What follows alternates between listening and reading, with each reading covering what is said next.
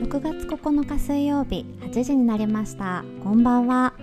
水曜日の縁側は経営者の先とスタートアップ代表のみゆがお届けするインターネットラジオです。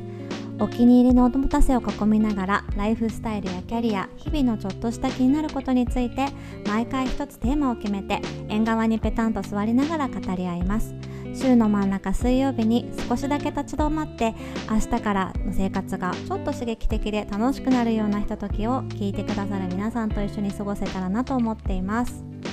インターネットラジオ水曜日の縁側は各週水曜日にじゅうじの配信で東京と北海道からそれぞれリモートで収録しています。縁側トークのテーマや紹介したおもたせは番組ツイッターでも紹介しているので、そちらもご覧いただけると嬉しいです。じゃあ今日もおもたせからいけますか？はい、はい、いきましょう、うん、今日はこれはさきさんに教えてもらった生胡椒の塩漬けですね。はい、はい、もう酒飲みの人、うんうん、が好きなのではないかという思いますね。白物ですね、うん、もう私はなまだいただいたことないんですけどあ、そっか、はい、楽しみに今日まで撮ってました、うん、瓶に入ってて ろくじゅうグラム 入りそう、うん、なんかね私今 にじゅうごグラム 入り持っててなんか何個かサイズがあるんだけど、うんうん、そうあのこれはね知り合いの、うん、あの方が、うんお家に遊びに来てくださった時に、うんうん、なんかお土産で持ってきてくれて、うん、それからずっとなんか大事にちょっとずつ食べてる、えー、いやこれお土産おしゃれですね。瓶もかわいいそうロゴもかわいい、ねうん、かわいいよねかわいいそうなのそうなの、ね、かんなんかね、うん、カンボジアのそう、うん、原産の胡椒をねカンボジアで取れるから、うんうん、多分そこから取ったものを日本で加工してっていう感じなんだと思うんですけど、うんうん、そうですね広島の会社が加工されてるのかなそう、えー、そうなんです。ちょっとじゃあいただきます。はいなんかね、うん、このままでもいいし、うん、あのサラダとかに入れてもね美味しいの。これ美味しそう香りだけでもサラダすごい合いそうなの分かるそうだよね、うん、もう結構パンチがあるよね、うん、あー確かになんかプチッとしててそうなのなんか胡椒を丸まま食べるってあんまりないじゃないですか、うん、ないないだからなんかね新しい食感と、うん、なんか本当にちょっとつまみながら飲んだりとかも、うん、おつまみにもいいし、うんなんか爽やかな感じにならない？なる、なる。なんだろう。なるよね。なんかミント食べた時とかとはまた別のそうそうスッとスッとするよね、うん、で結構辛いそうなのそうなのピリッって辛いから目覚めますね確かに、うん、そうだよね、うん、そうなのなんかでもサラダとかに入れてもすごく、うん、あのアクセントになって食感も楽しいし食感楽しいプチーって、うんうんだからなんかあのドレッシングとかかけずに本当にオリーブオイルとかのなんていうのサラダ、うん、シンプルな時にちょっと振りかけるだけで、うんうん、結構いいかもいいですね、うん、これサラダに使ったらサラダに塩使わなくてもいけそうあ、そう、うん、そうだと思う、ね、そうだと思う、うんうん、しかもお子さんにはちょっと辛いからあ、ね、そうですね、うん、大人向けですね、うんうんうんうん、だってこれ ろくじゅうグラム あたり炭水化物 ななてんななカロリー よんじゅうきゅうてんに あそうだよそうだよヘルシーでもあるお塩がね、うん、結構ね、うん、しっかり塩漬けで使われてるから、うん、そうねアクセントに使うのも ね, ねあでもこれ、うん、おもたせ感がありますねあるよね、うん、なんか多分あのちょっとお家のホームパーティーとかに行くには、うん、多分ちょうどいいお土産になる気がする、ねうんうん、使い方も結構広がりがありそうだしそうそうなのそうなの、ね、いいよねいいあこうなんかちょっとなんていうのカナッペ的なさ、うんうん、やつの上にちょっと乗せたりとかしても良さそう良さそう良さそうちょっと見た目キャビアに似てますしね、うん、あそうねちょっと高級感もあるよあるあるあ、うん、いやこういうのをおもたせで持っていけるような人になりたいちょっとおしゃれおしゃれ度アップおしゃれ度アップしたい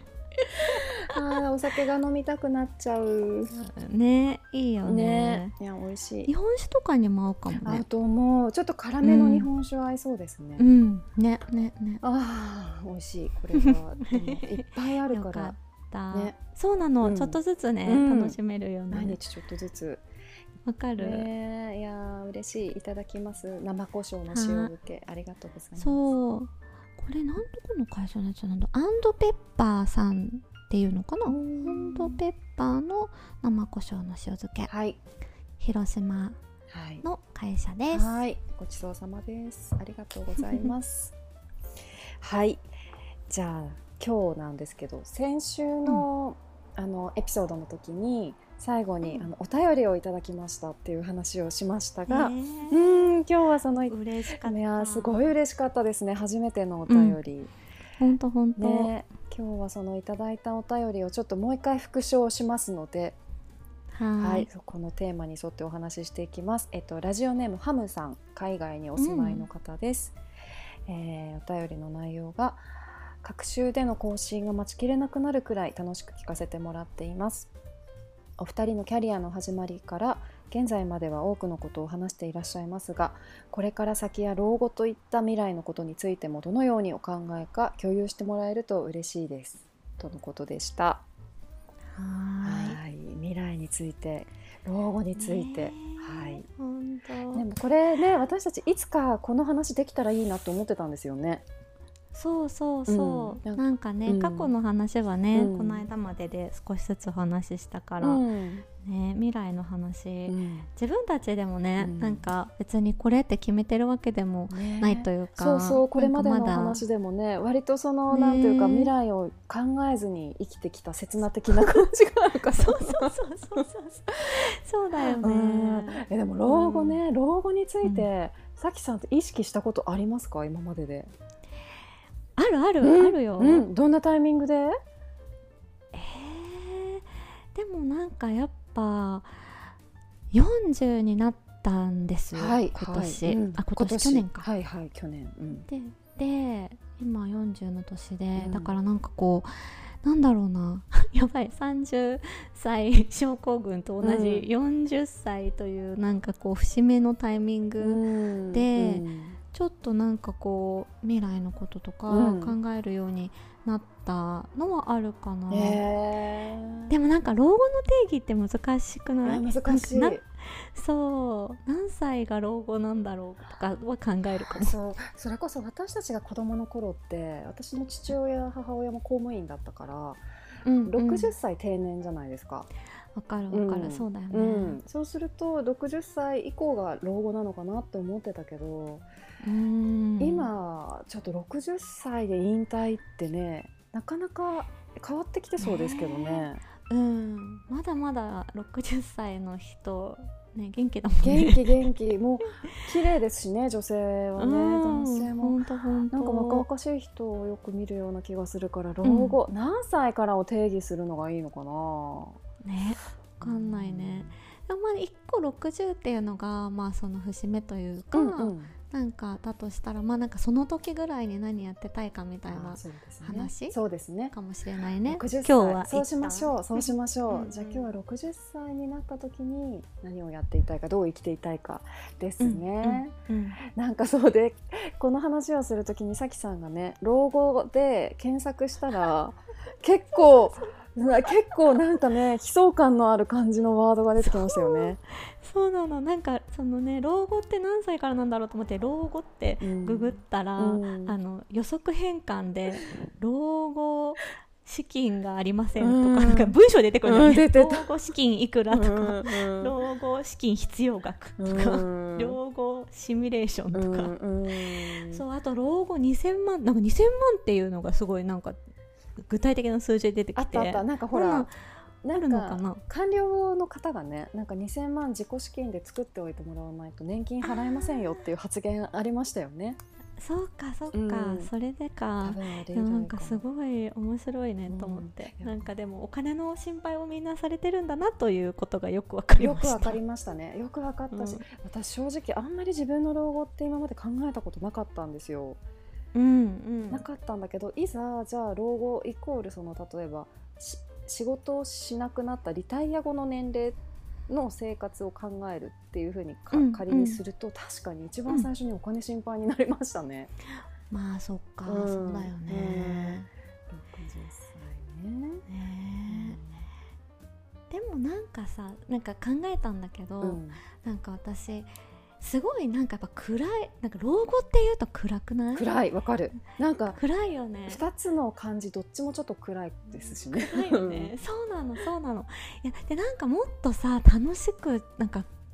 えられないものかなってすごい思ってて、うんうん、でもちろんそうお金の心配とか体がね弱っていくとか、うん、いろいろあるんだけど、うんうん、にしてもさ、うん、今のろくじゅうってまあ普通に生きてれば多分そんなになんかねあの、まあ、ちょっとは置いてたとしても、うん、そんなになんかねなんかもう働けなくなりますみたいな感じでもなさそうだし、うん、なんかその時はその時で楽しんでたいなとは、うん、思っちゃったんだけどね、うんうんうんうん、そう私もその、まあ、お金まずはどうするかなと思った後にそれでもいや絶対楽しく生きてたいなっていうのは思って、うんうん、どうしでもなんかやっぱ私の場合だと最低限働いてはいたいなと思ったんですよね、うん、そうだね、うんうん、なんかお金を稼ぐことはしていたいって思って、ただじゃあ具体的にどんな仕事がしたいかっていうとまだかなりぼんやりしてるんだけど、さきさんどうですか？私はね、うん、いやなんかね働いてたいかもちょっと分かんなくて、うんうん、あ、あの何かしてたいんだけど、うん、それがそのなんていうの働くがお金を稼ぐことだとしたら、うん、お金を稼ぐことを主軸に、うん、なんか物事の決断しなくてもいいようにありたいなと思った。なるほど、うんうんうんうん、でなんかそれはそのいやだからってこう社、なんていうの社会との関わりを持たないってことじゃなくって、うん、なんか好きなことがもっとできるようになってればいいなって思ったっていうか、うんうんうん、だから例えばなんだろうなあのーなんかこうなんかこうもうちょっと社会貢献じゃないんだけど、うん、なんか自分が今までやってきたことを生かして、うん、なんかこうなんていうの還元するっていうか、うんうんうん、なんかそういうことに時間が使えてるといいなってなんか思ったんだよね。うん、なるほどね、うん、なんか具体的にじゃあどんな仕事をしてるとかっていうわけではないけどなんかこう役に立っている存在であるとか、うんうん、そうだね、うん、なんかそうありたいなと思った、うん、なんかそれこそ私もあの父親がさ、うん、あの教師だったりするから、うん、なんかそれこそ自分の大学で例えば教えるとかさ、うんうん、なんかそのもうちょっとこうなんていうの例えば今だったら、うん、なんかこう私今の仕事で、うん、なんかこうやっぱすごく好きなことの一つに、うんうん、こうなんかまだなんていうかななんか売れてないっていう言い方するとよくないんだけど、うんはいはい、こう世の中に出てないこととかものとか人とか、うん、なんかそういうものにこうスポットライトを浴び当てるっていうのがすごい好きなのね、うんうんうん、でなんかその今はまあ会社に所属してるから、うん、その会社からその人とかものにこうなん焦点を当てることによってその会社を通してその、うん、そういうものを外に出していくっていうことをがすごくなんかやりがいだったりするわけ、はいうんうん、でなんかこう往々にしてこう作り手さんとか、うんうん、そのなんてものづくりやってる人ってこうじゃあお商売がすごく得意かっていうと、うん、そうじゃないケースもあるじゃない、はいはい、で、でもすっごくいいもの作ってたり、うん、すごくこだわってたり、うん、でそこには本当にいろんなこうストーリーとかコンテクストがあって、うんうん、なんかそういうものがもっと伝わったら、うん、あの世の中もっと豊かになるんじゃないかなとか、うん、なんか伝わったらそれがもっと売れて、うん、その人自身に注目が集まるんじゃないかなとか思ったり考えたりするのがすごい好きなんだけど、うんうんうんうん、なんか今はそのね会社っていう私が所属しているところがあるからこそ、うん、そのそういう人たちのサポートができるってことはあるんだけれども、うんうん、なんかそれが個人でできるようになったらいいなっていうのをなんか漠然と思っていて、うんうん、でまあそれには自分が今何が必要かとかは全然わかんないんだけど、うん、例えばね、なんか美味しいもの作ってる農家さんとか、うん、なんかシェフとかかもしれないし、うん、なんかその器作ってる作家さんとか、うん、なんかデザイナーさんとかわかんないけど、うん、なんかそういう人たちになんか光が当たるような、うんうん、なんかそういうことをやってたいなって思っていて、うん、でなんかそれをやるときにさ、うん、なんかすごく自分のお金をなんかこう一番に考えなきゃいけない状態に自分があったら、うん、なんか本質的なことができない気がしていて、確かにわかる。だ、だからなんか今頑張って働いて、うん、なんかその時にはそういうことを一番に考えなくてもいいようになっていられると、なんかすごくいいなって思うね、うん、あ確かにね、そうですね、うん、なんかやっぱお金の心配がある中で世の中の役に立つとか、割と誰かのために何かをするっていう、多分精神的な状態になれなさそうですよね。そうそう、うん、そうなの。わかるな、うんうん、だからなんかすごく全然ね、具体的じゃないかもしれないんだけど、うん、なんかやりたいことのイメージはなんかそんな感じ。うん、そっかそっか。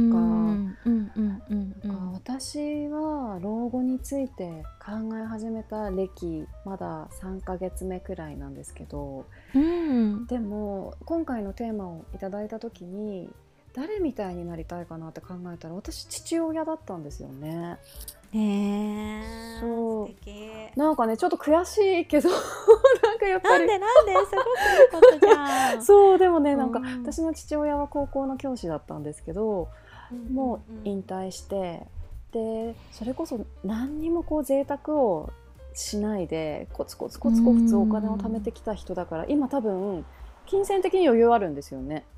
へー、うん、おそらくだからその稼ぐっていうことをそんなにこうなんだろうな、切羽詰まってしなくても、ある程度こう余裕を持って、うん、現役で働いてた時ってやっぱね先生も忙しいから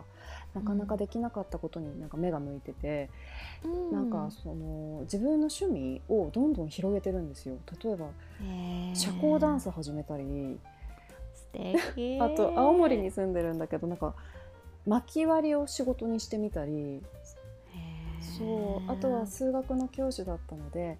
自分でね、なんかチラシ作って、でしか、しかもこう結構進学校で教えてたこともある、うん、でもそういうそのなんか受験対策の勉強っていうのではなくて、なんか本当にこう子どもたちが純粋に勉強楽しい学校行きたいと思えるように、なんかいち対大人数の生徒じゃなくていち対いちで教える、うん、丁寧に教えるっていうことをやり始めて、ワンコイン数学教室とか行って、うんうんなんかやってるんですよ。なんかねそれすごい素敵だなと思って、自分のことだけじゃなくて、まああとね何年生きてくれるかわからないけど残りの人生は誰かの役に立とうと思ってるんだなって、あ、まあ、今までもね役に立ってきてるとは思うんですけど、うん、そうなんか心の余裕があるからこそそういうことにフォーカスできてるんだなっていうのは、私から見たらなんか素敵だなと思って。いやすごい素敵、うん、お父さん私お会いしたことあるからすごいわかるけど、すごいいいよね。超口数はね多くないんですけど、いやハワイで会いましたね。あそうそうそう楽しそうだったもん、うん、そうそうなんかね、うん、誰かと比べることなく多分自分の幸せの尺度が分かってる人なのかなっていう気がしてて、うん、うん、すごく素敵だと思った、ね。でしかもすごくさ順応性がなんかすごい失礼失礼だけど、ね、そうですなんかわかる、なんか馴染み力がすごい高くない？高い高い。なんか、うん、そのねあの時もあのそれこそ私がハワイで働いてた時に遊びに来てくれた。うんうん時にお会いしたけど、うん、なんかうちのねシェフの男の人がいて、うん、リトさんっていうね、リトさん覚えてますそうめちゃくちゃもう陽気なハワイ人に、うん、なんかめちゃくちゃなんか、ま、若干絡まれてるっていうかなんかの飲み友みたいに突然なっててね、うん、なんかもう次の日も会おうぜみたいな感じでね、ねなってましたよね。すごかったよね。すごかった。いやなんかああいうのがさ、でもやっぱりこうその場を楽しめるっていうのってすごくなんか大事な力だなって思った。なんかなかなかできない人いるよね。いるいる。しかも、うん、あの当時ねうちの父親英語全く話せない人だったったから今でこそまた趣味で英会話とか始めてるけど、あー素敵。そう、でもあの頃は本当に分かんなかったはずなのに、うん、で、うん、リトさん完全に英語じゃないですか、もちろんで日本語分かんない、うん、だからお互い共通言語がないのにお酒を飲んでるだけであんなに仲良くなるんだって結構衝撃でしたよね。ね、うん、いやもうでもすごいなんかそういうコミュニケーション力というか、うん、なんていうのすごい高くていいなって思いながら見た記憶がある、うん、なんか多分ね人が好きなんですよね。ただやっぱり現役で働いてた頃って、うん、とにかく日々の業務に追われてるから、うん、そうかそうか、うん、あんまりそのなんだろうな生活を楽しむとか誰かとの交流を楽しむことってできてこなかった人だと思うんですよね、おそらく。なるほどね。そうそう、だけど多分今は時間もできて、まあ、これまでの蓄えもあるおかげで、うん、自分の好きなことを一回見つめるっていうことができたのかなと思ってて、その結果ねあの地域の子どもたちに勉強を教えたりとか、 あ, あと緑のおじさんもやってる、交通整理やってる朝へーうん、なんかそういう忙しいね。忙しいんですよ。そうすごい忙しそう だ, だけど充実してるしね。いやー素敵素敵、うん、なんかそういう私もあだからさきさんみたいにあのなんか役に立っていたい、うんうん、なんか誰かに感謝されなくてもいいかもしれないけどなんかうん役に立って貢献できている状態でありたいっていうのがそうだね、うんうん、それはなんかはっきり、うん、それだけははっきりしてるかなっていう気がする。そうだね、わかるわかる、うん、そう私もそうだな。なんかこう社会との私の場合は一人だし、うん、なんか家族がいるわけでもないから、うんうん、まあねこの先どうなるかわかんないけど、うん、でもなんかまあこのまま行ったとしても、うん、なんかこうやっぱりなんていうのこう人とのつながりとか関わりとかってある程度なんか作っておきたいなっていうふうに思うときに、うんうん、なんかそのなんだろうな自分がこういろいろ学ばせてもらったりこう経験させてもらったことで、うん、なんか還元できることがあるならそれはそれでね、うん、すごいハッピーなことだなって思うから、うん、そうですね、うんうん、なんかそういうふうに思うな、うん、確かに。あとなんか結構思うのがおばあちゃん、うん、ニコニコしてるおばあちゃん可愛くないですか？わかる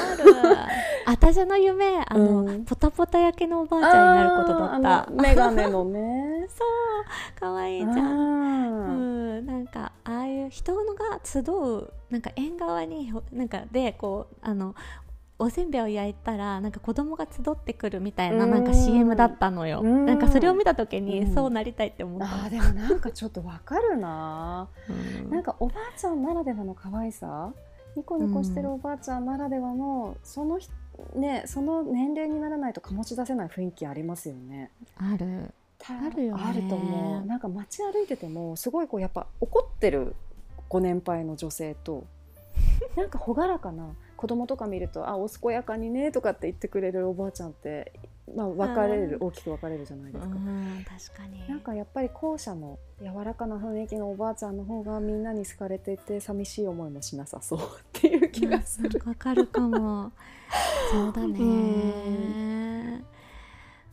でもそうだね。でもそれにはさなんかずっと話してきてるその人と比較しないとか、うん、なんか自分で楽しいと思うことやってるとか、うん、なんかそういうことの積み重ねなのかもしれないね。積み重ねでしょうね、うん、確かにね。だからなんかさんじゅっさいまえ症候群で悩んだりとかいろいろ ね, そうだねそれ以降も人と比べて悩んだりとかっていうのもきっと、うんうん、ニコニコできるおばあちゃんになるための道なんだろうか。そんな気がするねなんかいやでもそうかも。なんかこの一歩一歩の積み重ね、うん、なんて気づきと積み重ねがすごくそのろくじゅう、はちじゅうとかなった時にこう大きく離れてるのかもね、うん、その先で、うんね、そうかもそうかも、うんね、なんかあのー、今こんな風な人になりたいなと思う実在する方っています？ろくじゅっさい以降の方で私いないんだよね。そうなんかそれもなんかちょっと悩みなんだけどでもなんかこの人のここいいなはあるんだよ、うんうん、でもなんかあでもなんかやっぱ身近なところで言うと、うんうちおばあちゃんきゅうじゅうごなんろくかな。あ、そうなんですね。そうそう、そうなの。でもなんかなんだろう、でも結構さちょっとも、まあ、ちょっとボケたりしてたりするところもあるんだけど、でもなんかさ、うん、あのなんていうの、毎回さ、うん、ご飯をね、あ、うちの両親と一緒に住んでるんだけど、うんうん、なんか毎日ね、うん、あのご飯を食べ終わった後にね、うん、うちの母にね、うん、感謝してるの。あ、素敵。なんか、うん、今日もなんか美味しいご飯ありがとうございますとか言うわけ、えー、とっても素敵とかさ、うん、なんかでもね、でワインも毎日ガブガブ飲んでさ、ガブガブガブガブ飲んでさなんかもうなんかどこどうどこにあのなんだろう入ってんだろうって思うぐらい、うんうん、なんか飲んで蹴ろうとしてんだけど、なんかそういうのってなんかいいなって思うっていうか、うん、なんていうの、あの気持ちよく年取りたいっていうかさ、わかるわかる、なんかこうそういう意味ですごいこう気持ちいいなって思う、うん、え、ところがある。おばあちゃんはお母さんのお母さんですか？うん、うん、お父さん、お父さんのお母さん、あ、だからお嫁、うん、お嫁さんというか、そうそう、うん、義理の娘ですよね、うん、えー、に対して毎日ちゃんとご飯ありがとうって、うん、そうなんだよね、言ってるんだよね。でなんかそういうの見てると、うん、あ、なんかね、世の中ではさ、うん、嫁姑とかさ、うん、なんかいろいろあって、うん、まあそのね本人同士は知らないし、うん、なんかいろいろあるかもしれないんだけど、うん、まあその傍から見てるものの一意見としてはね、うんうん、なんかそういう風なやり取りとかを、うん、まあナチュラルにしてるところを見ると、うん、あ、なんかそういう風なことが言える人でありたいなとは思うじゃない、うん、そうですね、うんうんうん、なんかそういうのはあるかな、うん、確かになんか意識的にありがとうを言うっていうのは一つポイントなのかもしれないですね、うん、学生をつけておく、そうかもしれない、うんうんうん、そうだね、うん、いや私ね一方で、うん、全然ジャンル違うんですけど、うんうんうん、この前たまたま夏木マリさんをテレビで見てて、うん、あれ夏木マリさんおいくつなんだろう、うん、ごめんなさいろくじゅっさい過ぎてなかったら申し訳ない、いや、ね、過ぎてるんじゃない、ね、でもなんかこう先を行っている、ままあ、年齢的な人生の先輩的な意味でも、はいはいはい、なんかこう生き方的な意味でもなんかな、そうだよね、ろくじゅうきゅうだよ、あー若い、いやー若いよね、若い、うんうんうん、なんかねあんまり私今までそのくらいのご年齢の方にビビッとくることなかったんですけど、うんうん、そうなんだ、そうなんかね夏木マリさんがテレビに出てて、そうそうインタビュー、うん、インタビュー番組出てて、なんかそれに答えてるのを聞き見てたらもうね、うんうん、目が離せなくなっちゃったんですよね。あ、へー、そう、まず最近最近最近、えー、まず金髪なんですよ。あ、ね、そう私美容院が一緒かも。え、嘘そうそう、えー、それでなんかいつもその美容師さんのインスタに出てくるから知ってる、うん、あーそうなんだ、うんうん、うん、えー、いやなんかねその夏木マリさん髪型ももちろんそうなんですけど、なんか服装とか佇まいとかその辺が、うん、いいのよ私はこの道で今とっても幸せっていうのがすごい伝わってくるし、でもなんか一方でそういう、こう個性がすごく立ってる方って周りに威圧的な態度をこうなんていうんですか、威圧的な印象を与えちゃう時もあるじゃないですか、うんうんうん、でもなんか全然そういう風に感じなくて、あなたはあなたでいい、私は私でいい、お互いいいみたいな感じの印象をなんか見てたら受けちゃって、へー、うん、素敵だね、うん、なんか好きなものとか好きなこととかがすごいよく分かってらっしゃるんだなっていう感じ、うーん、なんかなるほどね。この前私たちあのご機嫌でいるための話したじゃないですか、うんうんうん、あのあたりもねきっとその自分が生き生きこうニコニコできるためにやっぱり必要なんだなってなんか認識しました、勝手に。なるほど、うん、でもそうだね、うん、うーん、いやそう、そういう意味では今気づけててよかったね。そうかも。なんか、うんうん、ここからのなんかこう知らずに生きる何十年と、うん、知ってて気づ、気にしながら生きる何十年では本当になんか全然違うところに着地してそうな気がする。そうですね、確かに、うん、なんかでただこう一方でやっぱりお金の余裕がないと、うん、ね、そうも言ってられないとこあるから、なんかちょっと今度いつでもいいんですけど、なんかどっかでちょっとお金の話しませんか。ああ、しようしよう。うん、お金を今後ど う, う、ね、どうどうしていくか問題。確かに、うん、確かに。うんそうだね、ちょっとそれはおお大きなテーマ、ね、大きなテーマとしてちょっといつかを、うん、そうだね、ね、あとあれですよね、なんかこのポッドキャスト聞いてくださってる方からもうね、えっとろくじゅっさい以降私はこんな生活がしたいとか、うん、私はこんな人に憧れてるとかもしあれば聞いてみたいですよね。ね、うん、本当だね、うん、なんかこの間さ、うん、友達とね、うん、なんかこういう話になったの、うん、なんか老後どうしようかみたいなって、うんうん、女の子よにんでご飯食べてたんだけど、うんうん、ちょ、ちょっと前にね、うん、でなんかその時に、うん、あのどうするみたいな話になった時に、うん、みんな